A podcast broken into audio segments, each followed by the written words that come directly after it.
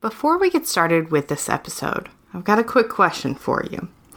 Why should a couple book you instead of any of your competitors?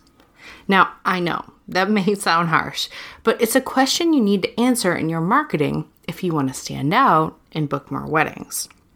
After all, if couples don't know why you're the perfect fit for them, they'll compare you to your competitors. And that usually results in them comparing you based on price.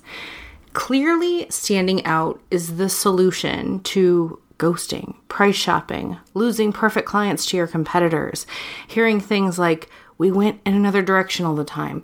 Your very understandable frustration and feeling like you can't raise your prices, as well as so many other problems that plague wedding pros.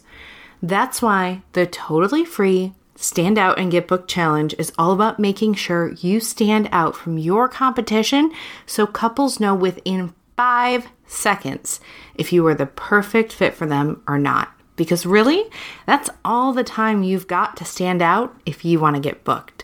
The challenge is happening the week of May 20th, so go grab your free ticket over at evolveyourweddingbusiness.com slash challenge, and I'll see you there. Hey there, this is Heidi Thompson, and I wanted to pop into your podcast feed in between podcasts in order to invite you to a free training that I'm hosting and I'm super, super excited about.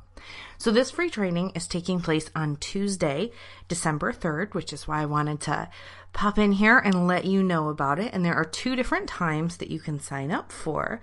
And really, I created it because I find that there are so many wedding professionals that just wish their marketing was easier or that it was more effective or both. And it kind of feels like no matter what you do, you're not getting the results you're after. And I absolutely hate seeing people struggle with this. And I've been able to help so many wedding professionals with it. So instead of, you know, throwing your hands up and asking what the hell you're doing wrong, I want you to know that you're not alone. This is something that just about all wedding professionals struggle with at some point. And there's something you can do about it. So let's make this engagement season different. So on Tuesday, December 3rd, I'm going to be showing you the lessons, strategies, and the process that makes marketing your wedding business both easier and more effective without taking up a ton of your time. Your time is precious, and my goal is to help you kill it with your marketing while simultaneously getting more of your time back to spend however you'd like. If you've listened to this podcast for any amount of time, you know I'm all about making things easier for you while simultaneously making them more effective. So, what will we cover in this training? Well, I'm going to be answering all of your questions, including why isn't my marketing working? That is probably the most common question I get asked right now. How do I decide where to market?